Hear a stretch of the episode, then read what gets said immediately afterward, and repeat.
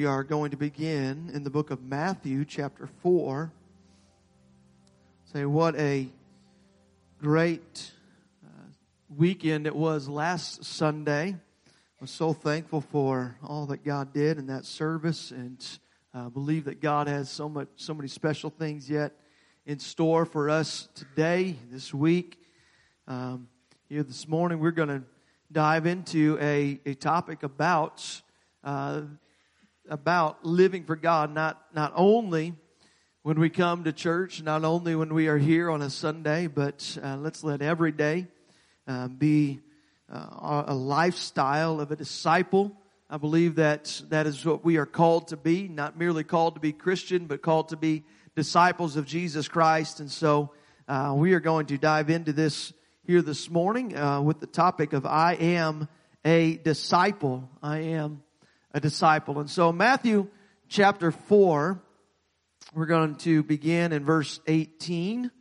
Matthew chapter 4 verse 18. Let me get there myself.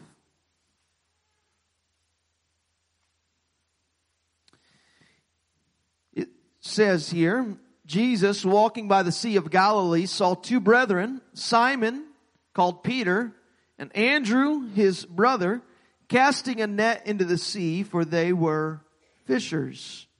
He saith unto them, Follow me, and I will make you fishers of men.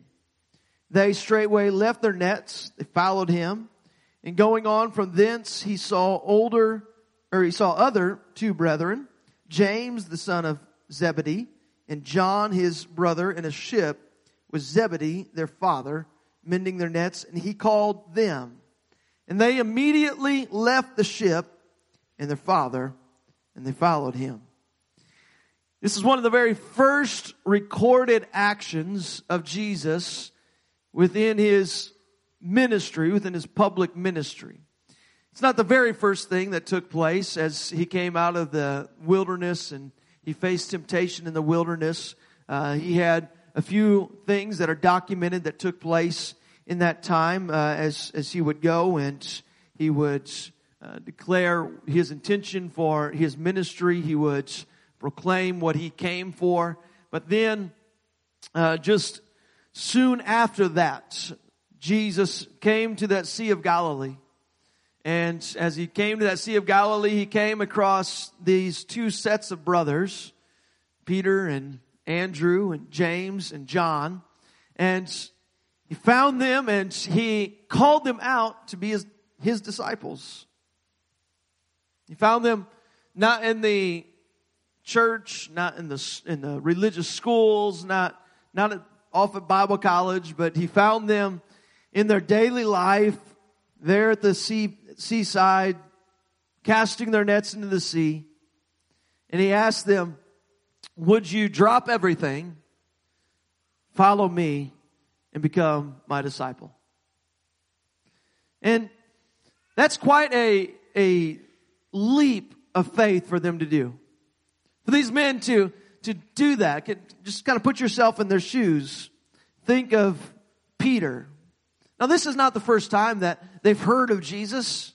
I think that would be shocking to, to have somebody, Peter and Andrew and James and John, for them, the very first time that a man would walk up for them to just drop everything and say, yes, we'll follow you. This isn't the first time. They'd heard about him. We see and uh, that that Andrew he was one of the followers of John the Baptist. He was there the day when Jesus was baptized. He was there when Jesus or when when John declared of Jesus that he was the Lamb of God, that he was the one that all of his followers, his converts, they should turn their attention towards Jesus. And so they knew about this man, but for yet it was still a, a leap of faith for them to say, We'll drop everything. We're going to put our full faith in you and we are going to become a disciple of Jesus. Now, what does it mean for us today? What does it mean for us to be a disciple of Jesus? I don't, I don't uh, see Jesus walking around or walking into this room uh, right now physically and asking anybody to leave their job and following him around the countryside to help serve and help uh, help him in the capacity of ministry. I don't I don't see that happening where he would physically walk in here and ask you to uh, whatever it means for you to drop your nets, become a fisher of men. But yet, I do believe that Jesus is calling us to be his disciple. I do believe that in this place, that there is a call that's going out. That's, he's saying, I want you to come to me, drop the things that are holding you back in your walk, drop the things that are no longer going to be necessary for kingdom purposes. And I want you to pursue me fully. And I want you to come learn from me. This is what a disciple was. And so we, we need to kind of have an understanding of what took place in that day and age with religious leaders and these uh, rabbis, these wandering rabbis, as Jesus would have been seen as in the early parts of his ministry, especially as one of those rabbis that's going out and he is gaining converts. He's asking people to follow after him. And typically would be that a rabbi would go to the religious schools or he would go and find somebody who was interested and had pursued ministry on their own and, and from them he would bring them to him. He would begin to teach them and then they would begin to do some of the work of serving others and helping others, teaching others and, and they would go and, and they themselves would eventually launch off onto their own ministries if that was the progression that they continued to want to go on and they themselves would one day have disciples for, for them. That was kind of the, the way that things happened in that day. Not that it was normal for somebody just to come up to a fisherman and ask him, would you be my disciple? That was not normal. It was not normal for Jesus to come up to a tax collector and say, hey, put that down, walk away from that, and come and follow me. It's not normal for somebody to go to a zealot. A zealot who he was, this would be Simon the zealot, who he was part of a group of people that uh, they secretly in the in the dark alleys were scheming how they're going to overthrow the Roman government. They're training. They, they, they know all these actions that they're going to do in order to uh, physically overthrow them. That was Simon the Zealot that Jesus called to be his disciple. We see these individuals of all different backgrounds, all different occupations, and Jesus went to them and he called them to be his disciple. But what does it mean today? What does it mean for us to say, I am a disciple? How do you know that you're a disciple today? Is it just that we attend church? Is that, is it that we would even dig into the Word of God and that we would let, uh, you know, that be part of our life? Well, let's, let's look here at the profile. What I would say would be the profile for a good 21st century Christian. And I don't say any of this, um, disparagingly at all. But a good 21st century Christian is somebody who they experience the new birth. I don't believe that you can really be a Christian without experiencing the new birth. That is part of what it means to be a Christian. That you would be born again. This is what Jesus called for us to do. Jesus had that conversation with Nicodemus. This is where we get the terminology of a new birth. From Jesus saying you must be born again, born a second time to be born again, to experience that new birth, that you would repent of your sins, that you would be baptized in Jesus' name, and that you would have a infilling of His Spirit, that you would be filled with the Holy Ghost. That's a brand new life. That's experiencing the new birth. The profile for a good Christian is that you would come out of sin, that you would have separation between your past life, a life of sin, that the world, the entrapments of the world, that you would come out from among that, and that you would uh, live a different life than you would have prior. A good Christian is one who faithfully attends church. That there's a, a uh, assembly of the church when we gather together, and we see in scripture the encouragement to assemble together. The encouragement, it says, to, to come and to, especially it says, as you see the day approaching, do it even more so. That we should continue in our faithfulness to gathering together as the church. That's the profile of a good Christian. It's also, hopefully, becoming a faithful steward, a steward of your time, your finances.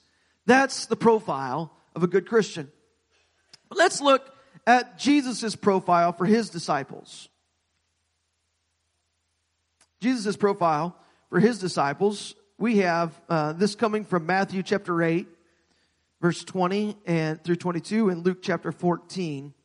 If you want to turn there, just so you know, I'm not just pulling this out of thin air. Matthew chapter 8, verse 20. It says here that Jesus said, The foxes have holes, the birds of the air, they have nests, but the Son of Man has nowhere to lay his head. Another of his disciples said unto him, Lord, suffer me first to go bury my father. But Jesus said to him, Follow me, let the dead bury their dead.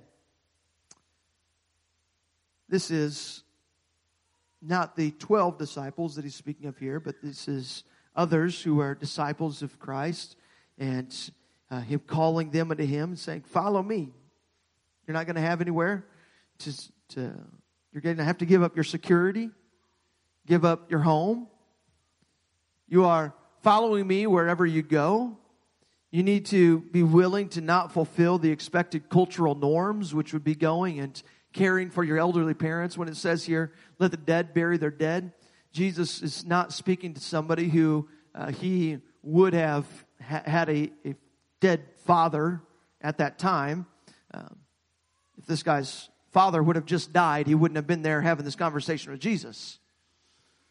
He would have been burying his father or taking care of that, but rather this is speaking of let me go and care for my elderly parents. Let me be there with them. And, and then when the time is right, when everything falls into place, then I, will come and I'll, I'll follow you.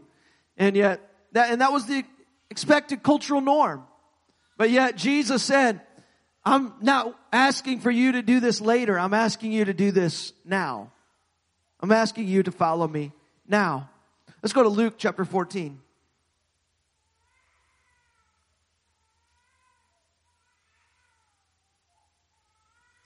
Luke 14, verse 26 through 33. Jesus again speaking here, he says, If any man come to me and hate not his father and mother and wife and children and brethren and sisters, yea, and his own life also, he cannot be my disciple. Now that's a very strongly worded sentence there that Jesus would even use the word hate towards others and even yourself. And that, as strong as he's saying that there, he, we see him just as strongly speak of the love that we must have for those individuals. That we must love others and express that love. But in comparison to him, in comparison to our dedication to God, he says there needs to be this hate towards father and mother and wife, children, brother and sisters, yourself, that you would put him first, that you would have love, uh, extreme love towards your father, extreme love towards him. Whosoever does not bear his cross and come after me cannot be my disciple. For which of you intending to build a tower sitteth not down first and counteth the cost, whether he have sufficient to find it or to finish it. Lest haply, after he hath laid the foundation and is not able to finish it, all that behold it begin it, all that behold it begin to mock him, saying, This man began to build and was not able to finish. Or what king, going to make war against another king, sitteth not down first and consulteth whether he be able to, with 10,000 to meet him that cometh against him with 20,000. Or else, while the other is a yet a great way off, he sendeth an ambassage and desireth conditions of peace. So likewise, whosoever he be of you that forsaketh not all that he hath, he cannot be my disciple. This is Jesus speaking on discipleship. Now, what we get from this whenever Jesus speaks on it is he's not speaking of some low level priority. He is not speaking uh, of discipleship ever as something that you can do on a part-time basis. He's never speaking on it in the capacity of like, maybe, you know, I, I, will be here for you and, and you, you know, just do whatever you want. If you need me, just call me. No, there's commitment that is involved in being a disciple. You carry your own cross. You count the costs and you willingly give up everything that you own. We talk about salvation, how salvation is free. He's already paid the, pri- the price. That's true. But to be a disciple of Christ, there's a price that you pay. There's a cost that you have. As a disciple of Jesus, you cannot purchase your way into heaven. You cannot purchase your salvation. But there's a cost that you give up. There are things that you do that cost you. And that is the profile of a disciple. That the profile of a disciple seems to be drastically different from that of a 21st century Christian. Even many faithful church going apostolic Christians, a disciple, somebody who is all in, who is completely sold out, somebody who has counted the costs and has decided, I am going to follow Jesus no matter what trouble comes my way. It doesn't matter if I have to carry a cross that's going to lead to my death. I am a disciple of Jesus. It doesn't matter if I have to do things that others don't like, things that, you know, it's expected of me to go and do that and I have to give it up that I am going to love him so much and I will be a disciple of his to the degree that everybody else comes far behind in second place. So, a disciple in Jesus' terms is not merely just somebody who has a religious experience. A disciple in Jesus' terms is not somebody who has simply had salvation and separated themselves from the world, but that it's somebody who is completely sold out to Jesus Christ. There's more to it than just that, so uh, we'll continue here, but I could say that one of the simplest definitions that I could have of a disciple is that it's a follower of Jesus who's filled with the Spirit of God and who's willing to grow in obedience to whatever God asks. Somebody who follows Jesus, they're filled with the Spirit, they're willing to grow in obedience to whatever God asks. It doesn't matter what He asks, you do it. A disciple is somebody who they respond when Jesus speaks. They go when Jesus tells them to go. They stop when Jesus tells them to stop. A disciple is somebody who is learning from him. A disciple is somebody who is continually learning and growing. That's a disciple. A disciple is an individual who, as uh, as they uh, follow him and his instruction, they apply what he teaches. Learning is a two-way process. You have the teacher. I should say teaching is a is a two-way process. That you have the teacher, but you, then you have the one who is being taught and they need to receive it. And so as a disciple, that word, it means a student. Disciple means student. And so as students of Jesus, how are you being taught? How are you being instructed? By Him. What are you allowing Him to speak into your life? What are you allowing Him to change?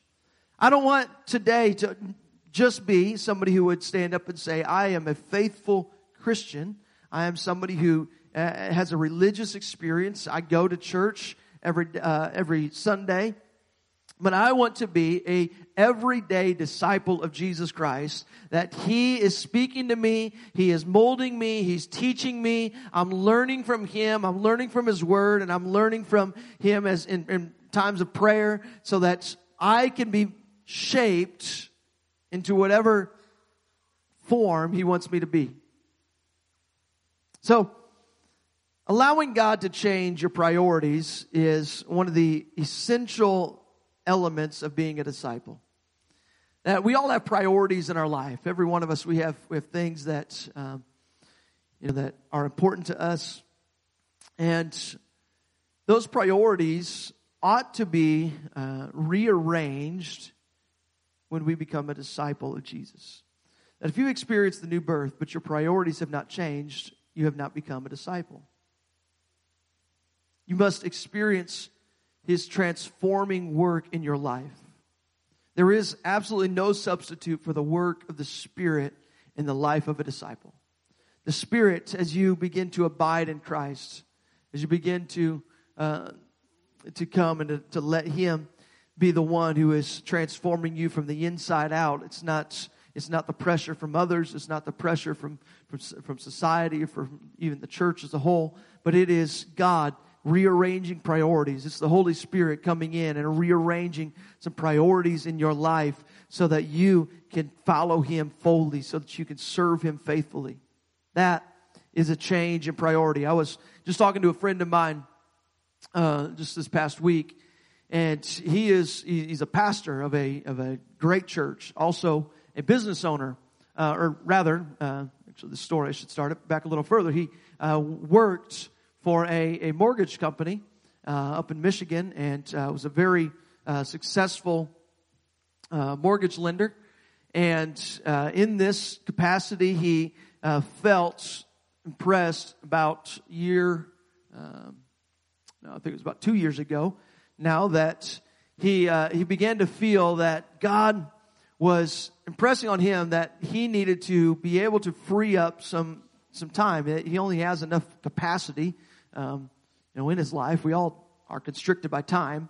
And that in what he was doing, uh, he, he, felt that he was not being a, um, he was not able to truly disciple others in the way that he felt God leading him. And so he had a very good relationship with his, his bosses. In fact, it was a partnership uh, that he was even invested into the company.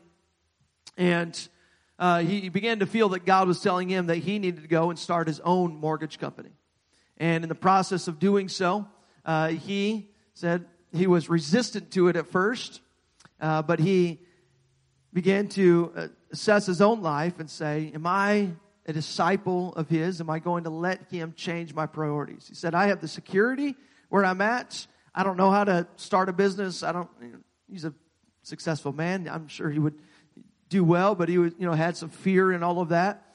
And so, but as a disciple, and this was, this was the main thing that was driving him. He says, I want to be a disciple of Jesus. I want him to be able to speak to me. And if he's changing my priorities away from security and into a place of me being able to, uh, to still financially support my church and my family, uh, but have a maximum impact on others, then I, am going to listen to it. And so he listened and he, he stepped out and he started his own company. And in the process of doing so, the company that he worked for, they um, came against him with some lawsuits and uh, very hurt by this because he was close to these individuals. And yet, in the process of all of this, he said just this past week, uh, things have gone well. His company has done well, but it's been weighing on him and this ongoing lawsuits. And in this past week, one of those business owners, that old friend of his, came to him and apologized, sat, brought him to lunch and apologized for the way that he had treated him and began to weep openly before him and ended up this man uh, has now been baptized in Jesus' name. He's now been filled with the Holy Ghost. And uh, we see the power of, of what it, what happens when we will listen as God is calling us and to change our priorities. There's things that are hard to do. There's, there's things that for him, he said, what's, what he has noticed in listening to God in that time of, of changing priorities away from a very stable place, this, you know, this income that he had, and he was comfortable there. He thought you know, this is, he had no intentions of leaving. But as God began to work on his heart, he said what did happen is it freed him up, not only for that interaction, but he has had time after time after time where God has uh, allowed him to have in, uh, kingdom impact within his community because he followed the voice of God and stepped out and did something hard, changed his priorities, and allowed God to do a great work in him. You see, there's things in your life, there's things in my life that it's hard sometimes to change our priorities. Especially when, when we, uh, feel God calling us to do things that we don't, or to, to give up things that we don't want to give up. We prioritize them for a reason. Sometimes we prioritize, we prioritize things that make us comfortable and God wants to make us uncomfortable. We prioritize entertainment and rest. And I don't want to speak against rest. I believe rest is biblical. But sometimes we can over prioritize entertainment and rest to the point that we're not able to go and to serve and make impact in the way that God is calling us as His disciples to make an impact in our everyday life. See, disciple doesn't mean that you come and that you um, teach a class here at the church on how to be a disciple of Jesus. A disciple is when you sit down at a coffee table with somebody else and you have a conversation just about life. You have a conversation about what's going on um, in your life. You are open. You are uh, vulnerable. You find a place of healing. You find a place of community. You find a place of longing, and then you invite Jesus into those conversations. That is changing priorities. I've, i was in a conversation with some of our leadership team uh, uh, a couple weeks ago about um, myself, and uh, a few years ago I worked at uh, worked at Farmer State Bank, and there I would get uh, I had great bankers hours, uh, so we would have like a full hour long lunch, and it was great. Um, I was there right in the middle of Lagrange, not the most. Um, you know, you don't have a lot to do there, but it was more than where I lived. Oh, I guess not at that time. I lived here in Kendallville. There's probably more here. But um, it was more than where I grew up out in the country.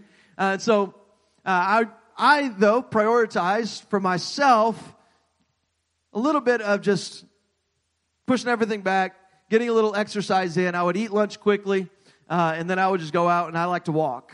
I was just like walk on the, sidewalk, especially on a nice day. Um, for myself, I enjoyed I enjoyed just having that time to myself. And then I began to feel God impressing me and pushing me in some areas. And as a disciple, it was, hey, you need to lean in to a certain, uh, to have, to have some conversations with this one certain uh, coworker of mine.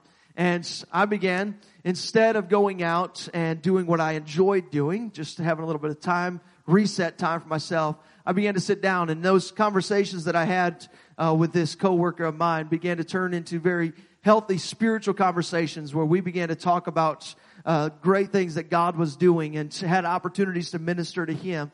And it, but it took it took a change in priority. It took a change for myself to say, "Hey, I, I need to step away from what I want to do." and refocus in my everyday life to be a disciple of His, to be able to minister to others. There's a change in my priority. And I know I'm diving deep on some of these things where we're going to run out of time. But this next thing, how to become a disciple. Swap your identity for Christ's identity. that sounds um, very simple in the simple or in that sentence that I just read, but uh, it's not um, always easy because we we have a lot of things that we want to do that uh, Christ asks us to give up. But as you abide in Christ, the easier and easier that will become. The more time that you spend abiding in Christ, easier it will be for you to have, take the mind of Christ and let it become your mind. It's in John chapter 15, verses 5 through 8. Let's go there. It says, I am the vine, you are the branches. He that abideth in me and I in him, the same bringeth forth much fruit. For without me you can do nothing. If a man abide not in me, he's cast forth as a branch, he's withered, and men gather them, they cast them into the fire, they're burned. If you abide in me my words abide in you, then you shall ask what you will, it shall be done unto you. Herein is my Father glorified, that you bear much fruit, so shall ye be my disciples. Abiding in Christ. See, there's this excerpt that I have there on your notes.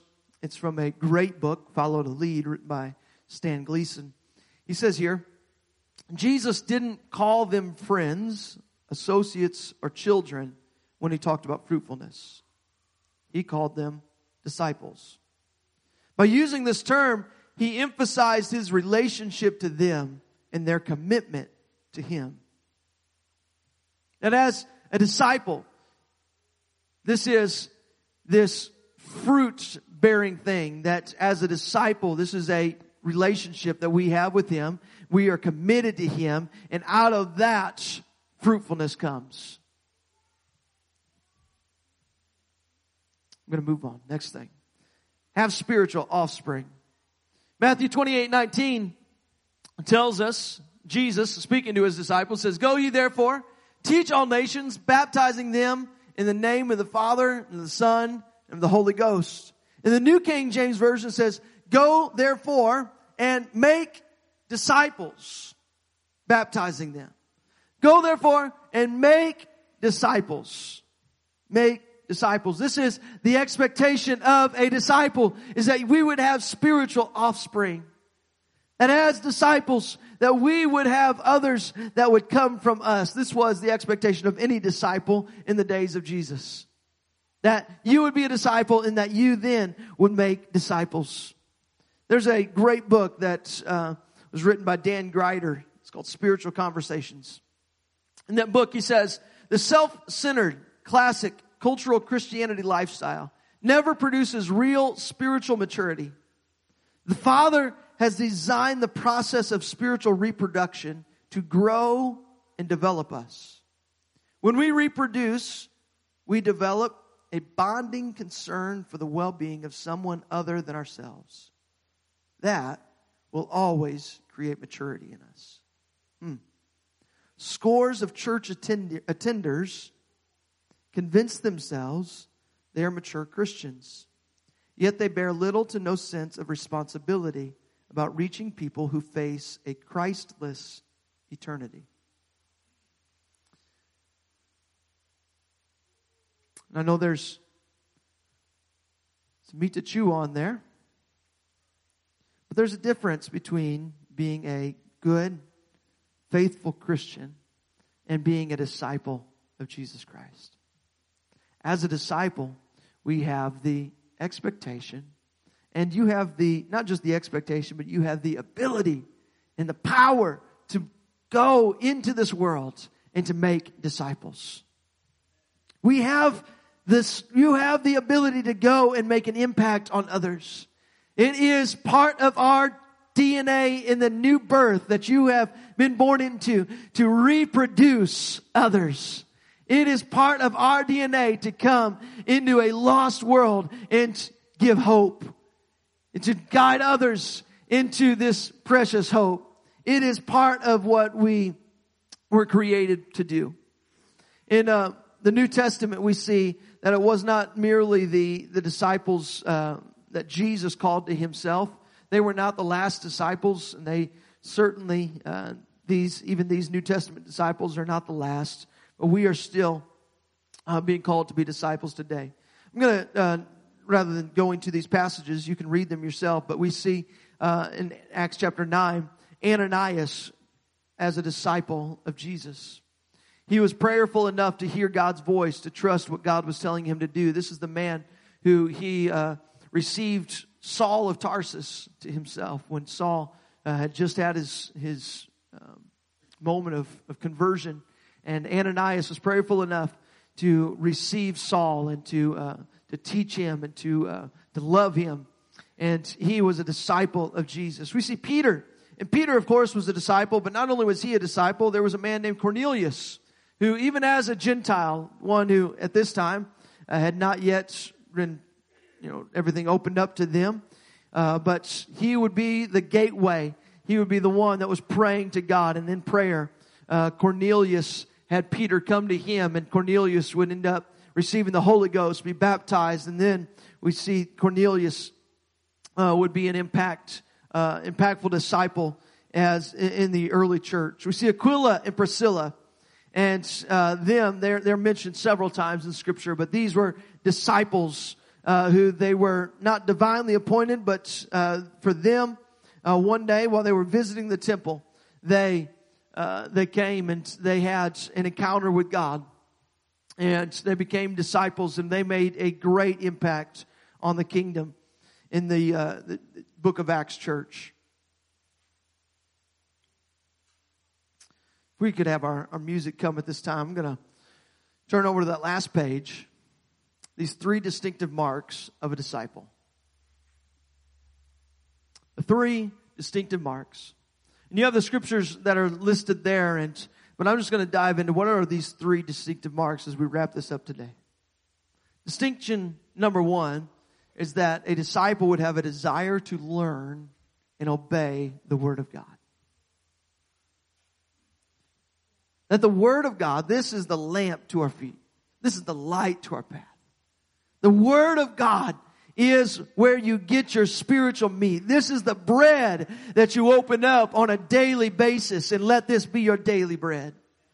The Word of God is something not merely uh, that is meant to be just a, a, a good idea for us to follow, but it is for us to obey completely and wholly.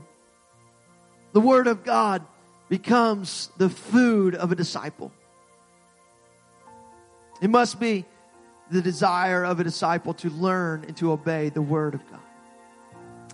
Distinction number two for a disciple is that they would love with godly love. That we would love others.